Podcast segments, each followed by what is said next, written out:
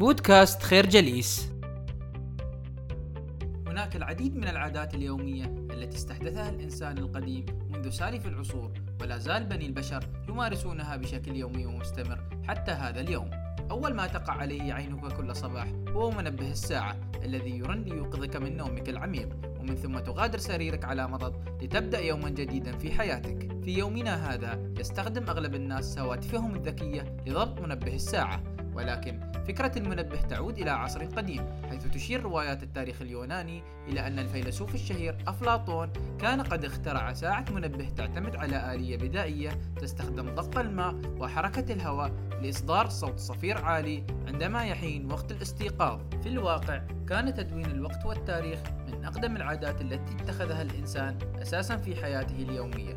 تشير الأدلة التاريخية أن أقدم تقويم في العالم. يبلغ من العمر ثلاثون ألف عام. عثر عليه في إحدى الكهوف في فرنسا وقد كان مصنوعا من عظام النسر التي خدش على سطحها سلسلة من الشقوق التي تمثل أطوار القمر.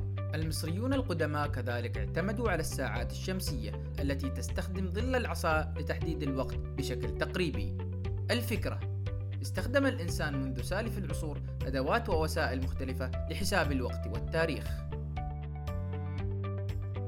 وجبة الإفطار هي عادة أول ما تفتتح به يومك، وتعد عند الكثير من الناس أهم وجبة في اليوم. إذا نظرنا إلى المكونات الأساسية لوجبات إفطارنا اليوم، نجد أنها ذات تاريخ طويل، وأن الكثير منها مرت بتطورات تاريخية مثيرة للانتباه. إذا نظرنا مثلا إلى وجبة حبوب الإفطار أو ما يسمى برقائق الذرة corn flakes ولدت فكرة حبوب الإفطار في عام 1894 عندما كان ويل كيلوغ مؤسس شركة كيلوغز الشهيرة يغلي القمح محاولة لاختراع طعام بديل للخبز. ولكن بدلا من أن يصبح القمح خبزا تحول الخليط المغلي إلى مزيج لزج من القمح والماء. لم تنجح تجربة كيلوغ لكنه لم يرغب في إهدار القمح الذي استخدمه. لذلك حاول تصفيته من الماء عن طريق عصر المزيج عبر مرشحات كبيرة.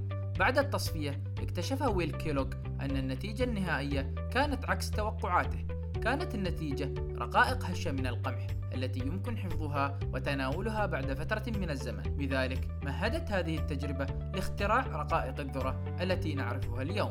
الخبز من أشهر مكونات وجبة الإفطار على مر العصور. الخبز كان اختراعا أقدم بكثير من رقائق الذرة. تشير الأدلة التاريخية أنه ما بين العام عشرة آلاف وألفين قبل الميلاد كان البشر قد بدأوا يخبزون أشكالا بدائية من الخبز. كذلك البيض ثاني أشهر مكونات وجبة الإفطار. تعود أقدم الدلائل لاستخدامه كغذاء إلى حوالي 1400 قبل الميلاد في مصر. كان المصريون القدماء يتناولون البيض باستخدام عدد من طرق طبخ البيض المألوفة لنا حديثا كالبيض المقلي أو المسلوق. الفكرة يعود تاريخ وجبة الإفطار التي نعرفها اليوم إلى سالف العصور منذ بداية اكتشاف الإنسان للزراعة وتربية الحيوانات.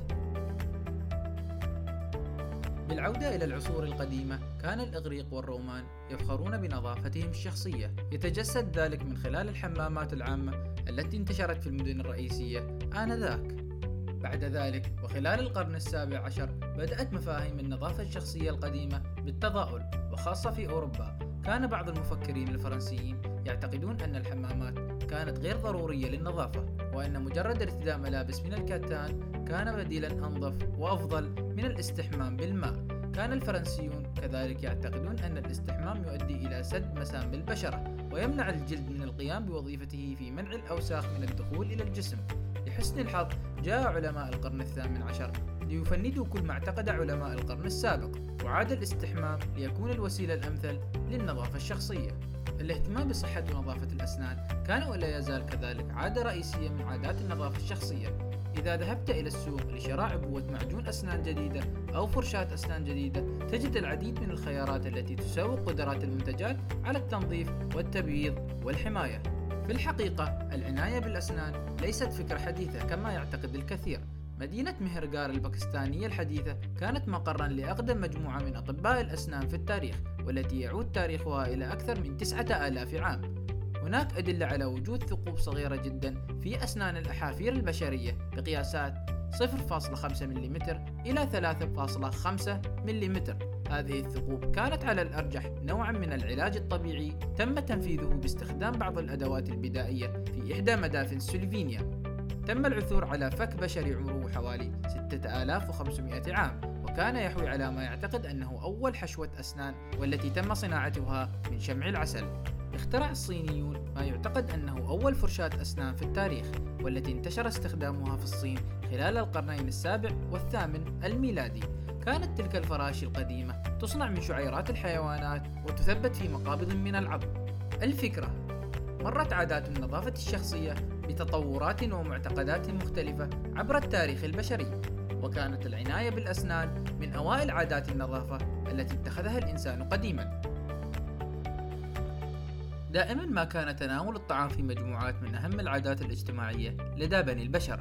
في قديم العصور كان أبناء القبيلة يجتمعون حول النار التي كانت محور الطاقة الذي يدفئ أبدانهم ويساعدهم على طهو الطعام. خلال العصر البرونزي جعل البابليون وجبة العشاء جزءا ذا أهمية كبيرة من طقوس المجتمع. فبدلا من توقيع العقود كان الشركاء في التجارة يتناولون طعام العشاء معا ويشتركون في الملح والشراب. كرمز لتوثيق شراكتهم الجديدة كان رفض الدعوة لوجبة الطعام يعد سلوكا غير مهذبا بل وقد يثير الشك والريبة حيال نوايا الطرف الآخر. كان الإغريق والرومان القدماء يعتقدون أن الوجبة المشتركة هي الوسيلة الأمثل للتواصل وإقامة الروابط الاجتماعية الوثيقة. يمكن لهذا التاريخ الثقافي الطويل أن يفسر لنا لماذا يفضل الناس تناول الطعام في مجموعات بدلا من تناول الطعام بمفردهم. حتى يومنا هذا قد يفسر هذا الإرث التاريخي كذلك ما يمارسه الناس حاليا. من تناول وجبات الطعام أثناء عقد الاتفاقيات التجارية أو الاحتفال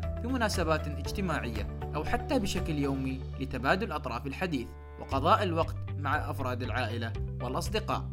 الفكرة تناول الطعام في مجموعات كان ولا زال من أهم العادات الاجتماعية التي توثق الترابط والتلاحم بين أفراد المجتمع.